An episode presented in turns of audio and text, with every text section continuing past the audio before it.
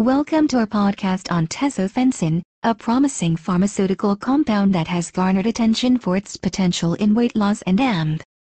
Appetite suppression. Tesofensine works by inhibiting the reuptake of certain neurotransmitters in the brain, including dopamine, norepinephrine, and AMP. Serotonin. By increasing the levels of these neurotransmitters, tesofensine helps to reduce appetite, increase feelings of satiety, and AMP. Boost metabolism. Clinical trials have shown that tesofensine can lead to significant weight loss, making it a potential solution for individuals struggling with obesity or weight management.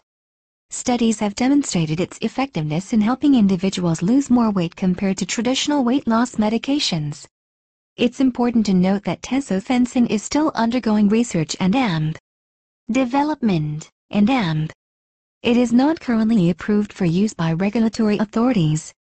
It is crucial to consult with a healthcare clinic like Genomedics before considering tesofensine.